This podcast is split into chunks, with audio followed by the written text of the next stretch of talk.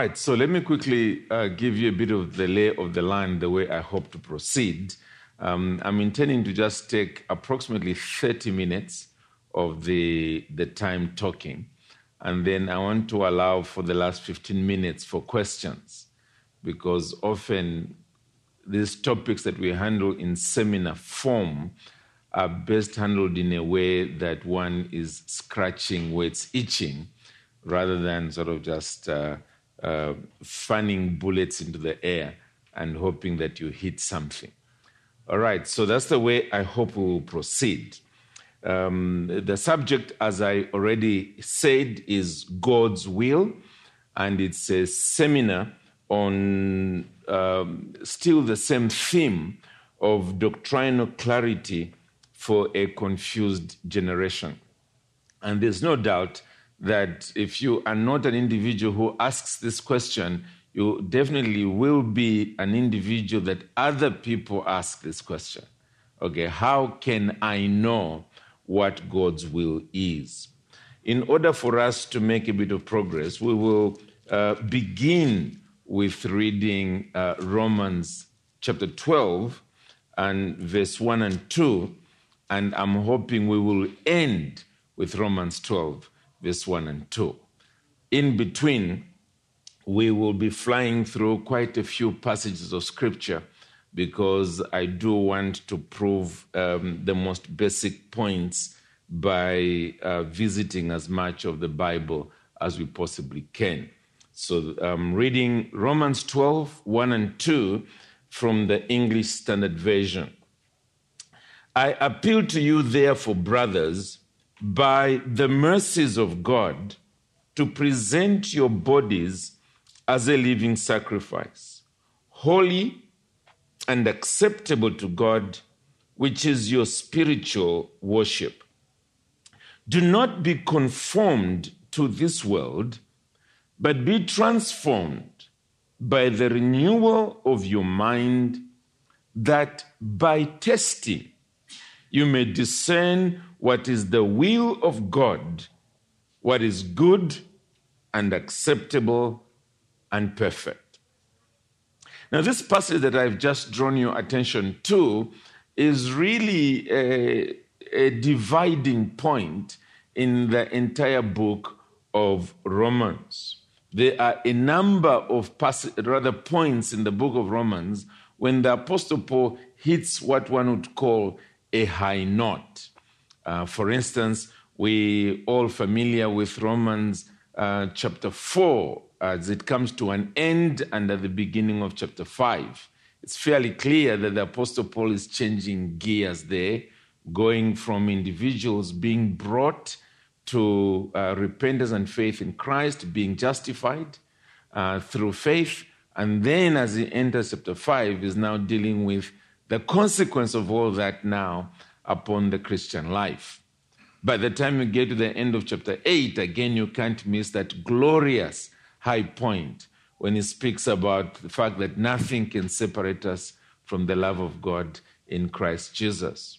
When he hits uh, the end of uh, chapter 11, it's another high point, and that's where we are when he speaks about all the depth of the riches and wisdom of the knowledge of God. At this point, it's a major division because most of what you have prior to this, um, you don't have actual instructions about what we should be doing. Prior to this, we are simply being told who we are, the, the facts, the indicatives of the Christian life. In fact, it is argued that the only injunction that we find prior to this is in Romans chapter 6, where the Apostle Paul is, in fact, telling uh, the Romans how to think, not even what to do, but how to think.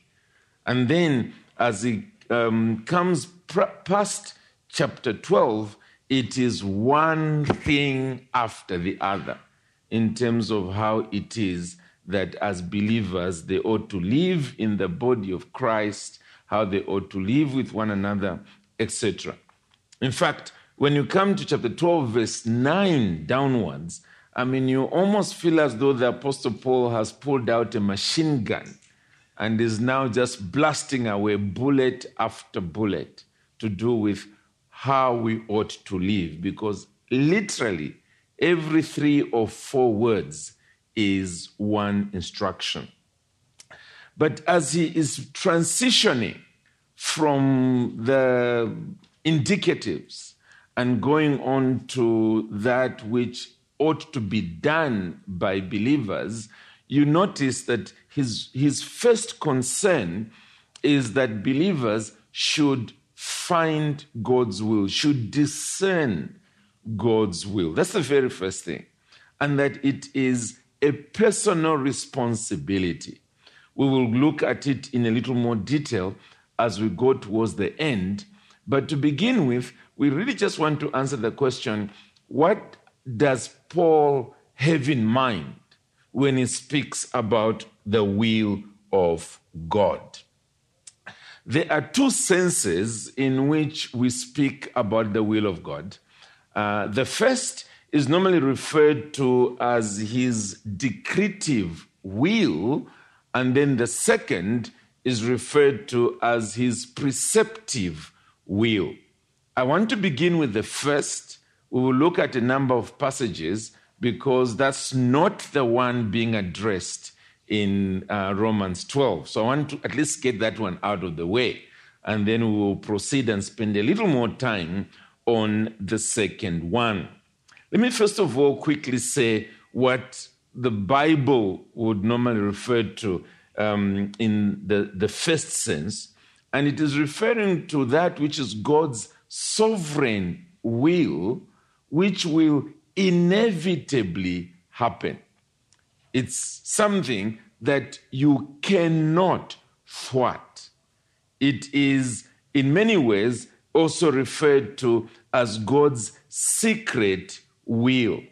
In other words, it is one that is not known until it happens. It's one that only God Himself knows. Um, I'll say things about it as we will proceed. So let's begin, first of all, from Daniel and chapter 4. Now, we will be flying because of lack of time. So, um, if you are a bit on the slow end in finding these texts, as it's beginning to appear with me already, uh, then you'll just be hearing as we make our way through. Okay, so Daniel 4 and verse uh, 35. I begin with verse 34. At the end of the days, I, Nebuchadnezzar, lifted my eyes to heaven, and my reason returned to me, and I blessed the Most High and praised and honored him who lives forever. For his dominion is an everlasting dominion, and his kingdom endures from generation to generation. All the inhabitants of the earth are accounted as nothing, and here it is, and he does according to his will among the hosts of heaven and among the inhabitants of the earth, and none can stay his hand or say to him, What have you done? The point there is that he is absolutely sovereign, absolutely powerful as a king to carry out his will. There's nobody that can interfere with that will. Let's jump into the New Testament, and then we have uh, Matthew chapter 10, Matthew 10, and uh, verse 29. Matthew 10 and verse 29. Uh, here, it's not so much that it is stated as will, but I'm pretty sure you will understand that that's what he has, Jesus has in mind. Uh, he says there, Are not two sparrows sold for a penny? And not one of them will fall to the ground apart from your Father.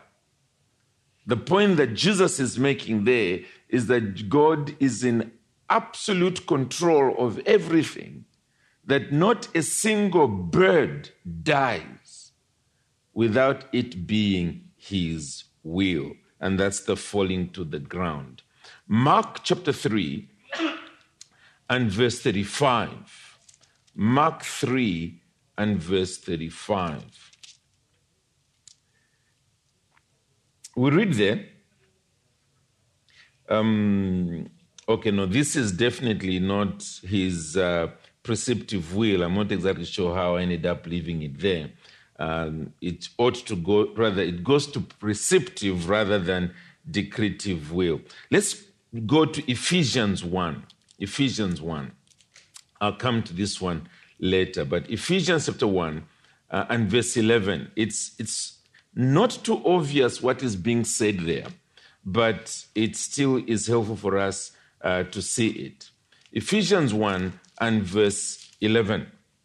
The Apostle Paul there says, In him we have obtained an inheritance, having been predestined according to the purpose of him who works all things according to the counsel of his will. Now, let me quickly explain what he's talking about here.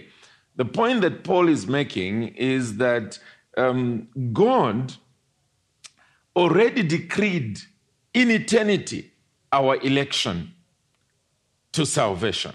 He's already talked about that in um, verse, verse 4. Even as he chose us in him before the foundation of the world. Okay, so that was his will. It's his decretive will. He's already made the decision that we would, in due season in history, come to him in repentance and faith. Of course, him working in the background to bring this about. Now, that's the statement. Him working in the background to bring this about is what verse 11 is now talking about. Okay? So, in him, we have obtained. So, this phrase there now is the actualization of that which has already been decreed. Okay? Having been predestined according to the purpose of him who works everything according to the counsel of his will. So we have been predestined by one who now carries out what he predestined, and that which he carries out is that at now this point, this predetermined point in history, we now benefit from what he had decreed. So again, it's his decretive will. Those whom God chose in eternity to be saved will be saved. Nothing can ever thwart that purpose. Um, I'm trying to cut back on time here. All right, so if you're taking notes, let me quickly give you a few more. Uh, one is First Peter 3, verse 17, and 4, verse 19, that speaks about if, if it's God's will for you to suffer. All right, so it's, it's something that God has determined and it comes to pass. Or Acts 4, verse 25, there it doesn't use the word uh, will, it uses, uh, I think, the phrase that uh, th- that which God had planned and his hand had carried out. And it's referring to the suffering of our Lord Jesus Christ. Okay? Um, so those passages all refer, in a sense, to the will of God to his decretive will, to that which will inevitably happen because God predetermined that it will, happen. It is a matter of time. The second is his preceptive will. Now, the reason why I'm putting this as number two is because this is the one that the book of Romans is referring to. Um, and what I hope you will notice from this is the fact that this is now something that is more of a command on the part of God. It is one that represents his moral values. It is one that speaks in terms of um, the fact that God is good and consequently wants us as his people, or at least those of us who worship him, to emulate him by seeking to uh, show forth those same attributes. Okay, so let's quickly go to Matthew and chapter 6, um, Matthew 6 and verse 10. Matthew 6 and verse 10.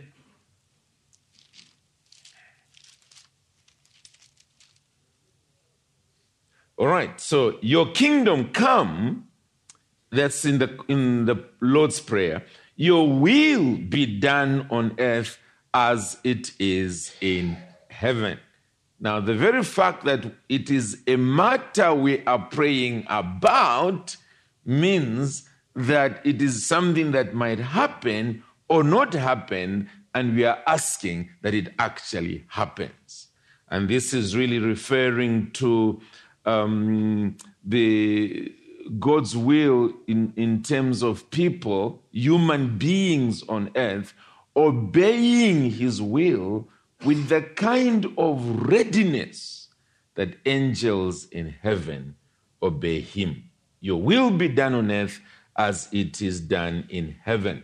Or, chapter 7, the same Sermon on the Mount, and verse 21, where Jesus is speaking about how we, uh, we will be judged at the end of our lives. Uh, verse 21 Not everyone who says to me, Lord, Lord, will enter the kingdom of heaven, but the one who does the will of my Father who is in heaven.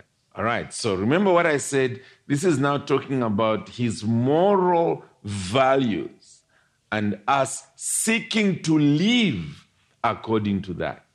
Talking about God's commands and us seeking to obey them. Okay, um, Ephesians 5, verse 17. Ephesians 5, verse 17. In fact, I ought to quickly say this that most of the times when the Bible is speaking about God's will, it's speaking about it in this way, in, because it's, it's dealing with it as a very practical aspect of our lives. And uh, I'll come and comment on that later. But Ephesians 5 and uh, verse 17, uh, listen to this. Therefore, do not be foolish, but understand what the will of the Lord is. Do not be foolish, but understand what God's will is. And then it begins to speak about a number of ways in which we are to appreciate what God's will is and then live like that. And so you have quite a bit of that in the book of uh, um, uh, Ephesians. Um, Dr. MacArthur, in his little book, which uh, I'm commending to you, I'm told it's available in the uh, the bookshop, not the tent, but uh, the on the other side. Um, I hope it is, because uh, we agree that it will be made available to you. Um, it refers to this passage of scripture and um, listen to the way he puts it. It says, as believers, people in God's family, if we do not know God's will, what are we? Uninformed? No. Searching? No. We are stupid. And then he goes on to say, that's pretty rough. Say, the Bible doesn't talk like that. Or try this. And then he quotes this same text um, wherefore be ye not unwise, but understand what the will of the Lord is. Then he says, Can you think of another word for unwise? I'll give you a hint.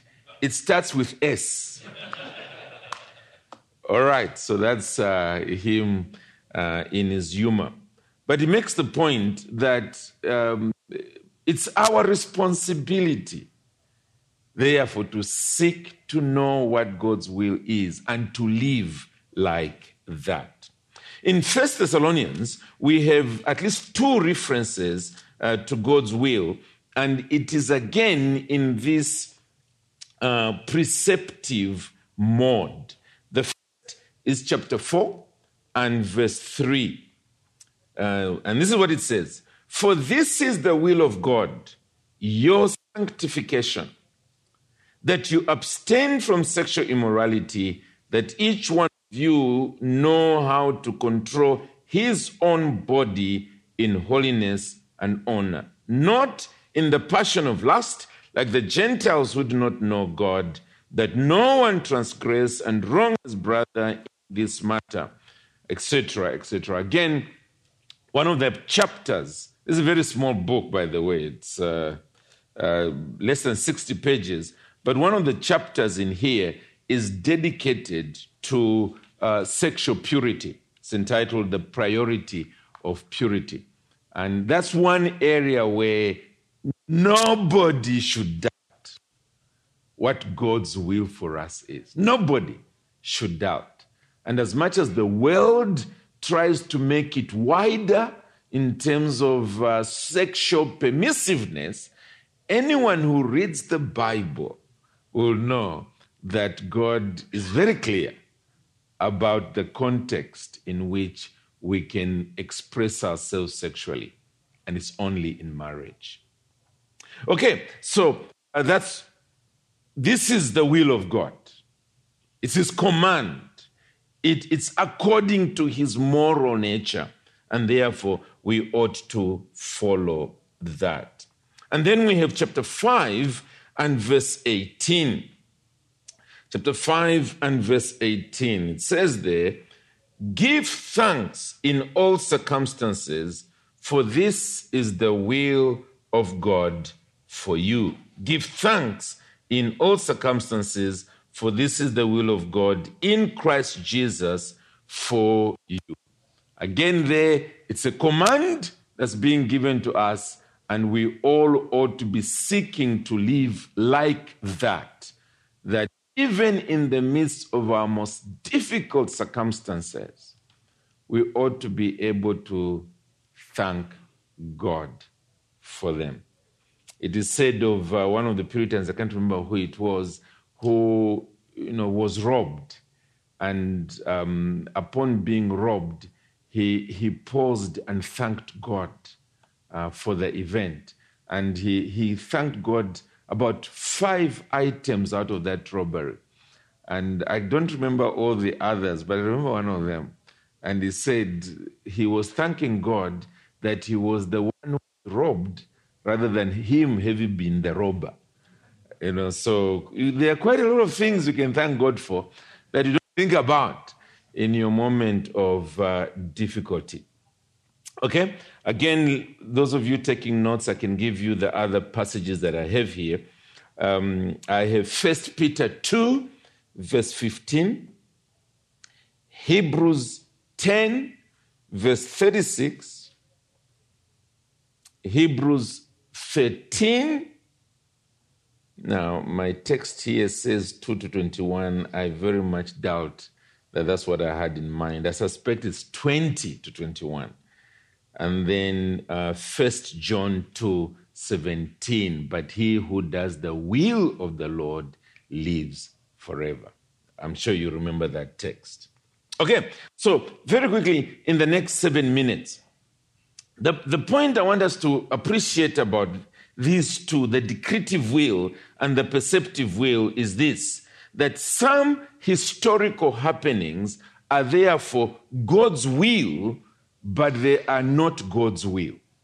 Okay, they are God's will in terms of his decretive will, in the sense that nothing can ever happen without God allowing it. And yet, they are not God's will in terms of his preceptive will, in that it is not something that God has commanded us to do. All right, so here's an obvious example. You go through a painful divorce, and it's because your, your spouse has abandoned you for another man.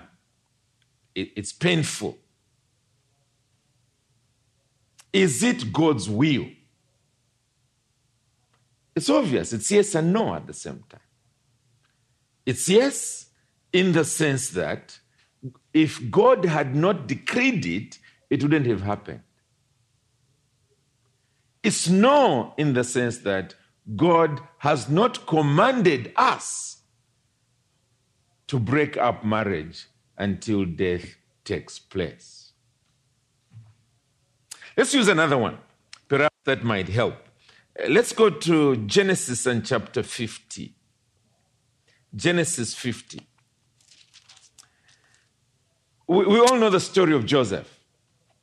Joseph, while still a young man, was sold off by his brothers as a slave. Well, first of all, sold off in terms of, you know, do with him as you please. But the guys who took him obviously took him as a slave, sold him into Egypt, and for many years, he was going down the drain one step after the other until he found himself in prison.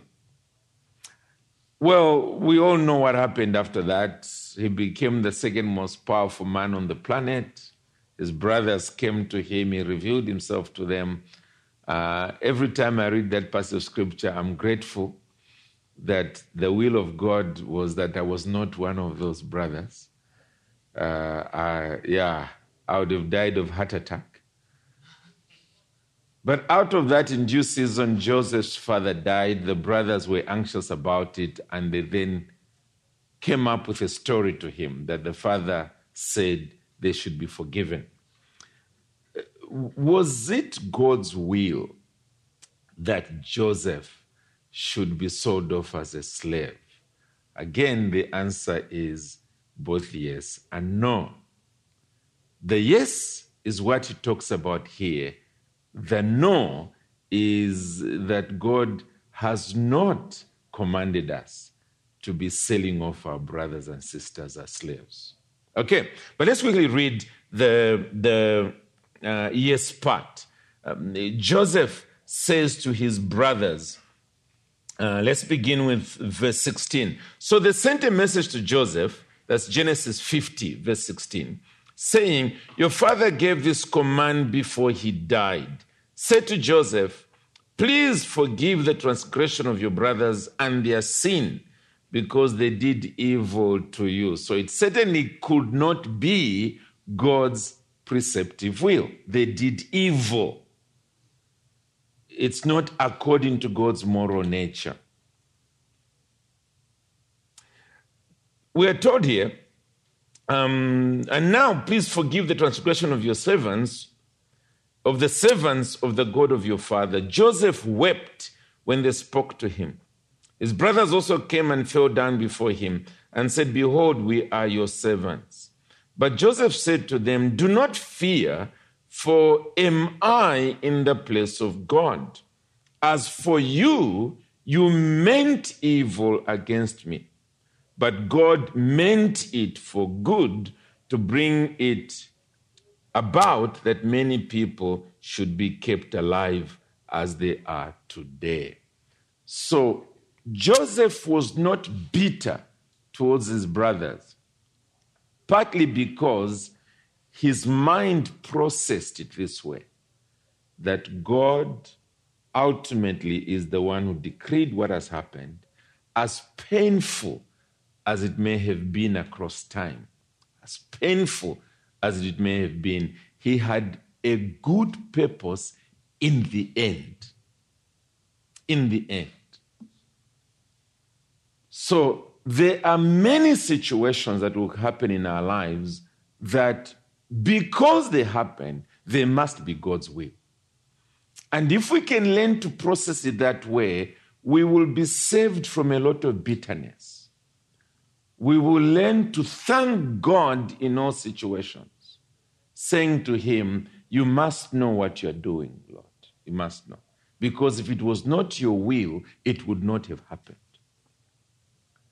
But then at the same time, where we are responsible to take steps, to take actions, we are to think in terms not so much of God's decretive will, as I said, that is secret, but rather we must be thinking in terms of his preceptive will.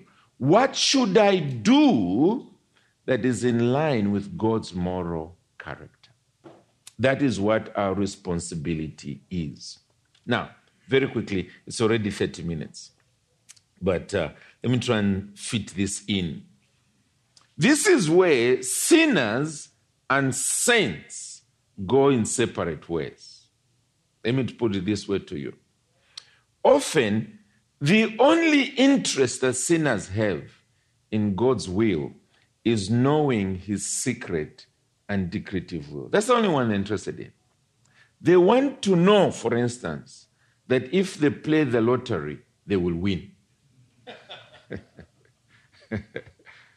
and consequently, if it's in Africa, they would be visiting witch doctors to find out from them that which they have no power to find out, but they will be doing that. Or those who are more religious tend to go to so called prophets. And they go to the prophets because they presume that these men and sometimes even women of God have the ability to peep into God's secret will and tell them what's coming ahead. They are not interested in knowing God's preceptive will. How does God want me to live? They're not interested in that, In fact, they fight it. Whereas when it comes to God's children, and that's what I really meant by saints,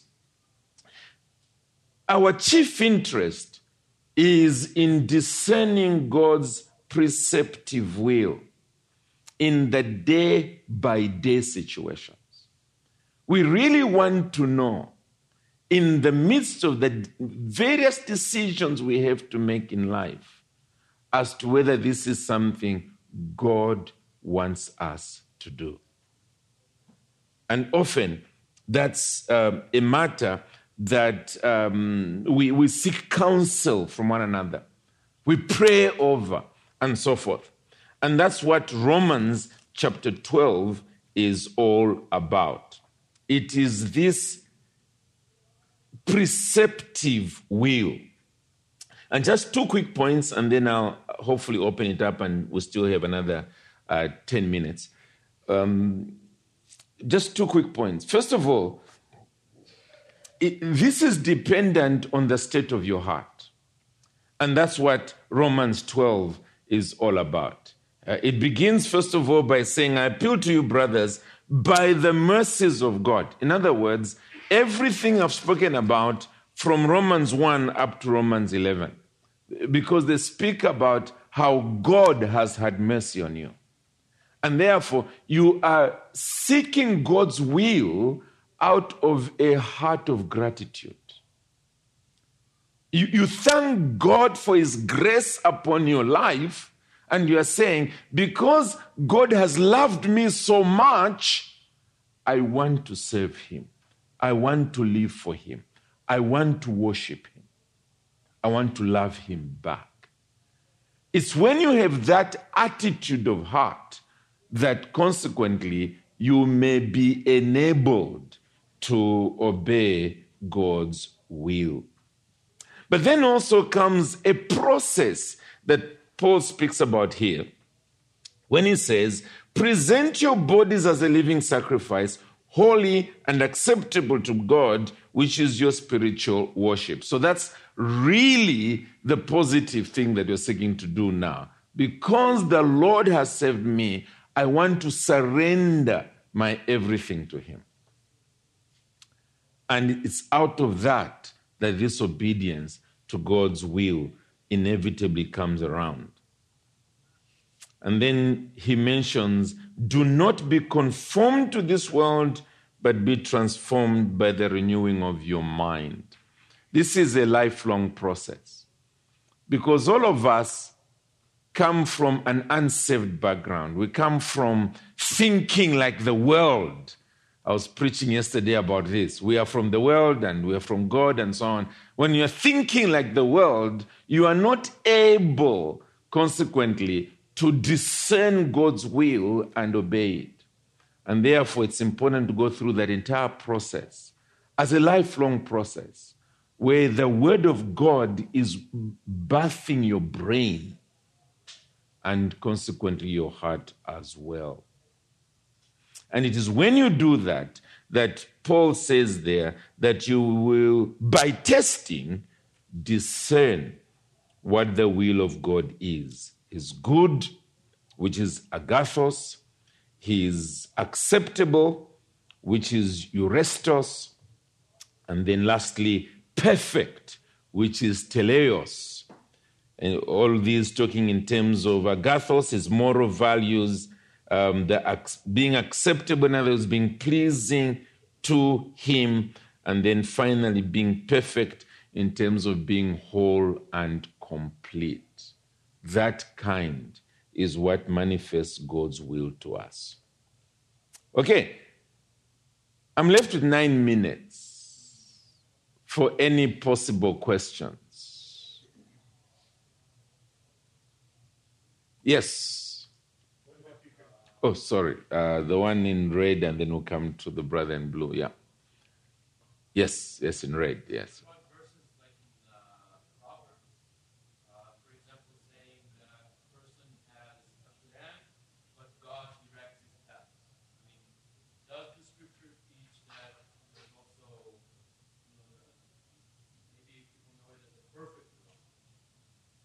Okay.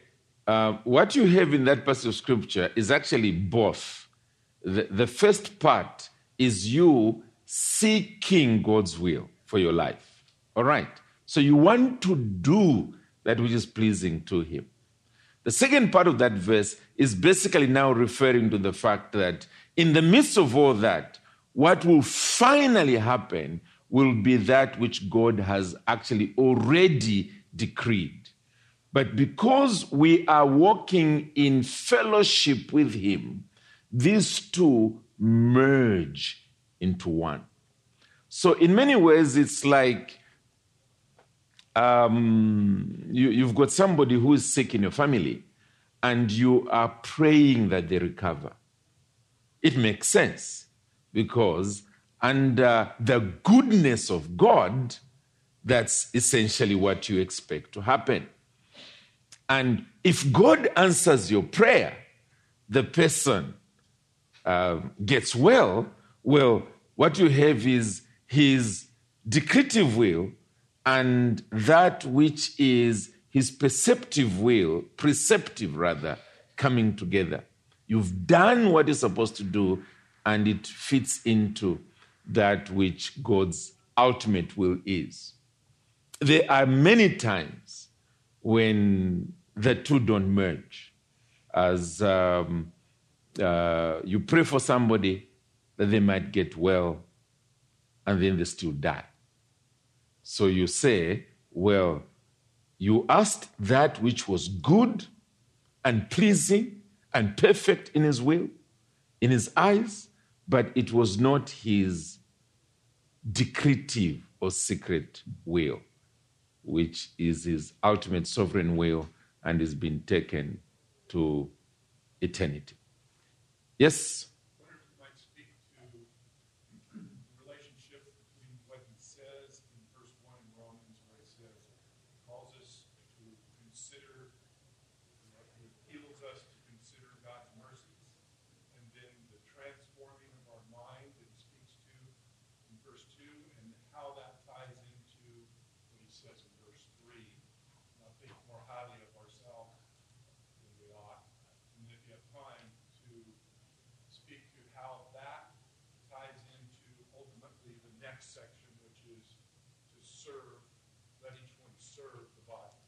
Yes, in fact, uh, when I began, that's where I started. I said that this little paragraph, in fact, is a stepping stone into the rest of the book of Romans.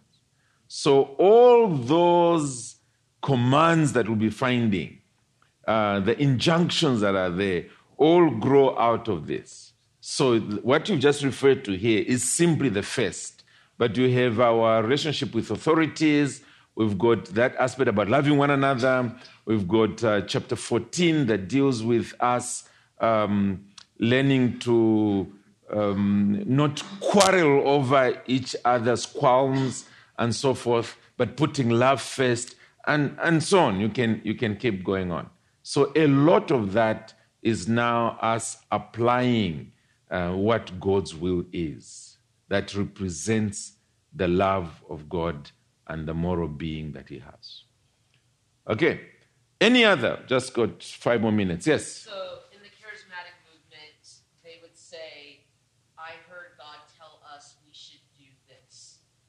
And, like, say, for example, we're planning for a retreat and we want to choose a theme. There's lots of great themes we could pick. How would you respond to someone who says, I need to wait to hear God's voice to decide what the theme of that retreat? Yeah, uh, well, first of all, I think we, we do need to be praying about a lot of things in our lives. okay, so if you're planning a retreat, do pray about it. Uh, do ask the Lord to guide you and so forth uh, to what it is that you uh, you ought to, to handle and so on. But uh, avoid navel gazing, you know, where you sort of just somehow hoping some voice will be heard as you're looking down at your tummy. Uh, rather, uh, use your mind because that's the gift that God has given you. Think in terms of what are the needs that are there in the church. Think in terms of what are some of the issues you've already addressed and how you can build on them, etc., etc. And that's the way in which God has gifted us with minds to be able uh, to think. Uh, think in terms of, um, in the multitude of counselors, there's wisdom. In other words, put whatever you now come up with uh, among your fellow leaders and say, you know, what do you think about this? Or here are three options, which one can we pick? And so on. And trusting that in the midst of that, uh, to use an old phrase, common suffrage, you among God's people who all have the Holy Spirit in them, you are able to arrive at something that might be uh, God's, God's will. Uh, so there is some aspect of praying, and we must take that seriously because we need His guidance. But at the same time, recognizing that we have means by which to, to then do it, keeping those two together. Okay. Uh, certainly, the keeping your mind blank and hoping you hear a voice is, is not the wisest of things. Yes, at the back there.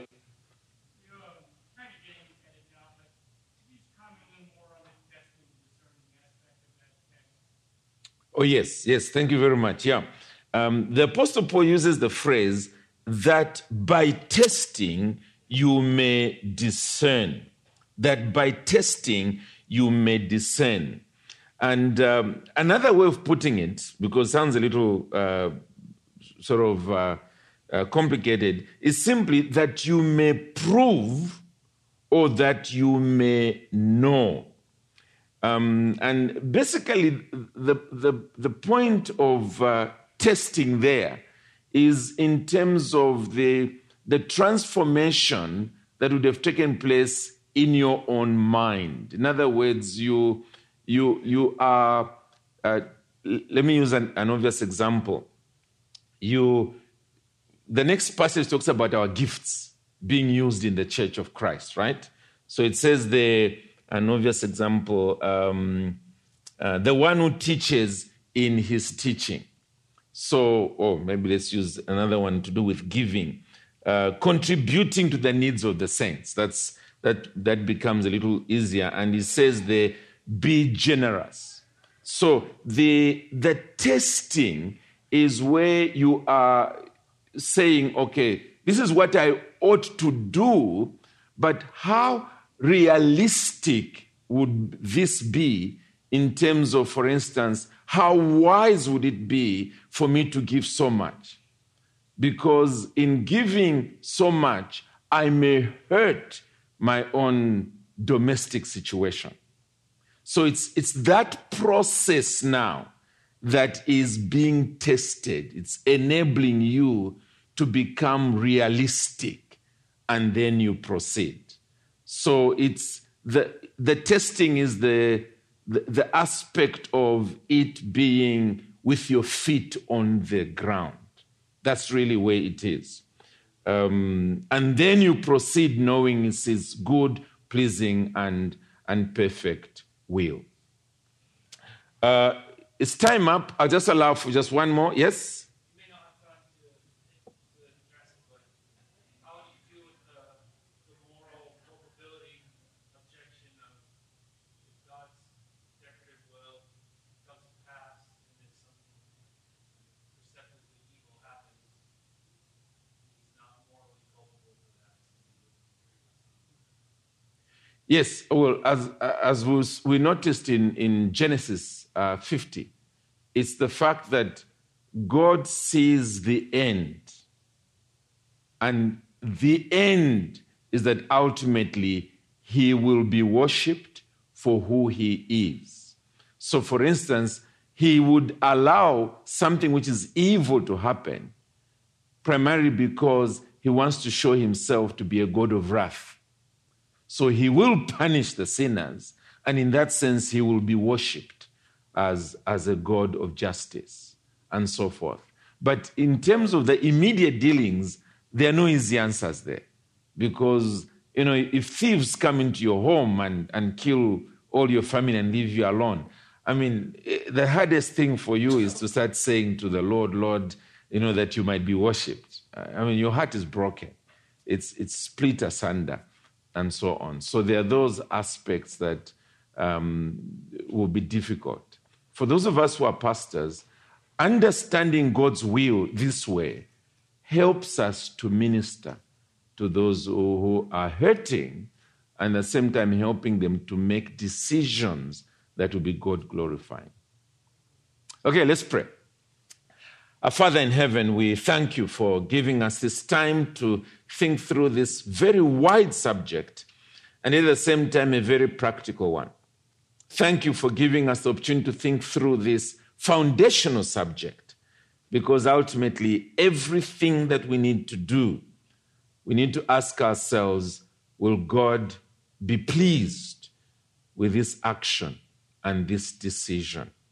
And yet at the same time, so much that is done to us is negative, And we have to learn to submit to your hand in providence.